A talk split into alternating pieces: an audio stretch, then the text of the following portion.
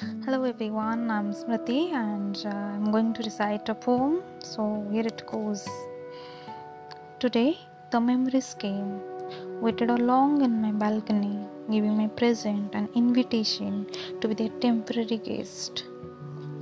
My present running within the repetition of a complete 24 hours time zone, where no poetry breathes in the name of any metaphor where no senses of mine want to be cased by any attachments, where emotion is only a word, a nice arrangement of six letters.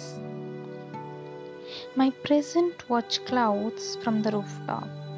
It resembles pain that my eyes carried for so long. It oozes memories not countable in quantitative figures that delineates my brown desert penetrating funeral within every inches of my skin. I have started gazing the stars with my pragmatic present. Slowly I am realizing that comparison of stars with a human face is a dilemma.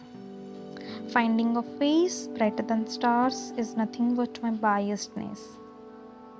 So I hesitate every time I see them together counting stars.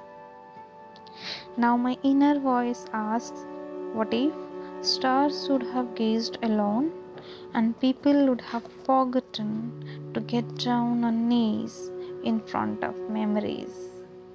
Thank you.